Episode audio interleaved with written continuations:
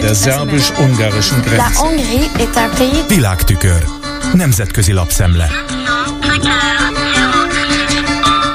Köszöntöm a hallgatókat. Orbán Viktor vétóval blokkolja az újabb Ukrajna segélyt, hogy ezzel kikényszerítse a Magyarországnak szánt befagyasztott uniós pénzek felszabadítását. Lehet, hogy ezúttal valóra válik a terve, írja a Handelsblattban a német üzleti körök lapjában Carsten Volkeri, a brüsszeli tudósítói iroda egyik újságírója. Cikkében felidézi, hogy néhány héttel ezelőtt, amikor a magyar miniszterelnök kezet rázott Vladimir Putyin orosz elnökkel, még nagy volt a felháborodás az EU EU-ban. Most azonban vélekedik Folkeri már közel jutott az Európai Bizottság ahhoz, hogy teljesítse Orbán sürgető kívánságát, és a visszatartott pénz egy részét elérhetővé tegye Magyarország számára. A cikk szerint a Budapesttel való tárgyalásokon az EU szava hihetősége forog kockán. Be tudja-e vetni a pénzügyi ösztönzőt, vagy hagyja, hogy Orbán zsarolja? A szerző emlékeztet arra, hogy egy évvel ezelőtt volt már egy hasonló erőpróba. Orbán akkor is akadályozta Ukrajna megtámogatását, de az utolsó pillanatban meghajolt. Az EU pedig ellenszolgáltatásként jóváhagyta a Covid utáni helyreállításra kidolgozott magyar tervet, anélkül azonban, hogy pénzt is küldött volna mellé. A Handelsblatt szerzője úgy mérlegel, hogy Orbán ezúttal magasabb árat kérhet, és ebben a játszmában újabb ütőkártya került a kezébe, nevezetesen a lengyel kormányváltás. Amikor ezt olvastam, először felhúztam a szemöldökömet, mitől lenne jó a magyar kormányfőnek Kaczynski bukása.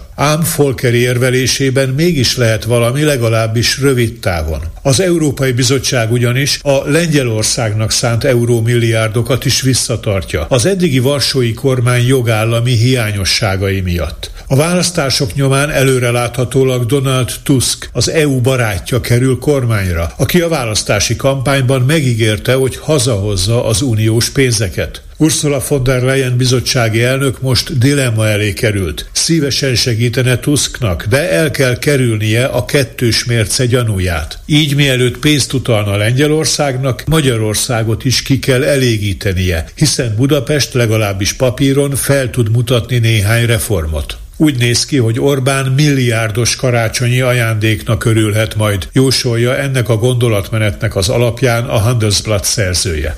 Következő témánk az elektromos mobilitás, de történetesen ez is a lengyel-magyar versenyfutásról szól. A Bloomberg amerikai hírügynökség, amely főként gazdasági pénzügyi kérdésekre szakosodott, arról közölt cikket, hogy mindkét ország vezető szerepre tör Európában a villamos meghajtású járművek gyártása terén, mégpedig úgy, hogy kínai és dél-koreai befektetéseket próbál magához csábítani. A Bloomberg az óvatoskodó hivatalos magyar nyilatkozatok ellenére is úgy tudja, hogy a jobb hián angolosan ejtett rövidítés szerint BYD-ként emlegetett kínai nagyvállalat, amelynek Észak-Magyarországon már van egy elektromos buszokat és teherautókat előállító gyára, Magyarországot választotta, mégpedig Németország helyett első európai autógyárának helyszínéül. A cikk minden esetre megjegyzi, hogy a befektetési ügylet még véglegesítésre vár, de jóváhagyása beleillene abba a képbe, amely azt mutatja, hogy becslések szerint mintegy 20 milliárd euró értékben áramlik Magyarországra elektromos járműgyártáshoz kapcsolódó jórészt kínai pénz. A kínai CATL 7,3 milliárd eurós beruházást hajt végre Debrecenben a Mercedes-szel közösen. Ugyanott a BMW saját gyárat épít, miközben egy másik kínai cég, az EVE állítja majd elő a helyszínen az akkumulátorokat. Hasonló a kép Lengyelországban. A dél-koreai LG lítium-ion akkumulátorgyárat létesít Wroclawban, amely Európában a legnagyobb lesz a maga nemében. Lengyelország, írja a Bloomberg, arra is törekszik, hogy magasabb pozícióra jusson az elektromos jármű előállítás értékláncában. Állami tulajdonú cége tavaly megállapodást írt alá a kínai Geely Holdinggal, hogy az technológiát bocsát rendelkezésre az Izera típusú lengyel elektromos autóhoz, amelynek a gyártása 2025 végén kezdődik.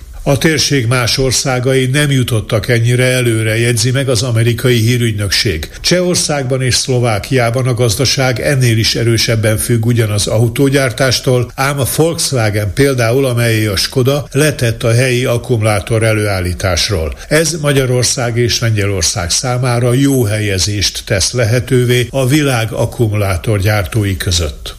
Nagyon röviden megemlítem, hogy a Reuters beszámol arról, a Nemzetközi Valuta Alap, az IMF figyelmeztetett arra, hogy a minimálbérek Közép-Európában jövő évre tervezett nagy arányú emelése inflációs vagy munkahelyvesztési kockázatot eredményez. A térség viszonylag gyenge termelékenység növekedése mellett. Lengyelországban 20, Magyarországon 10-15, Csehországban 9-12 százalékos minimálbérnövelést jeleznek előre. És végül rögzítsük, hogy a nemzetközi média figyelmét a Reuters-től a Süddeutsche Zeitungig nem kerülte el a Nemzeti Múzeum főigazgatójának a menesztése. A Bécsi Der Standard tudósításának a címe azt emeli ki, hogy Csák János kulturális miniszter számára Elsimon László nem bizonyult eléggé homofóbnak. A cikk szerzője emlékeztet arra, hogy Elsimon korábban jelentős szerepet játszott az autonóm kulturális műhelyek pénzügyi kivéreztetésében, valamint képviselőként ő maga is megszavazta a hivatalosan gyermekvédelminek nevezett, ám széles körben homofóbnak tekintett törvényt, amely most a végzetének bizonyult. Ez volt ma a Nemzetközi Média Szemle Kárpáti Jánostól. Köszönöm a figyelmüket! Der szerbus-ungarischen Grenze. Nemzetközi lapszemlét hallottak.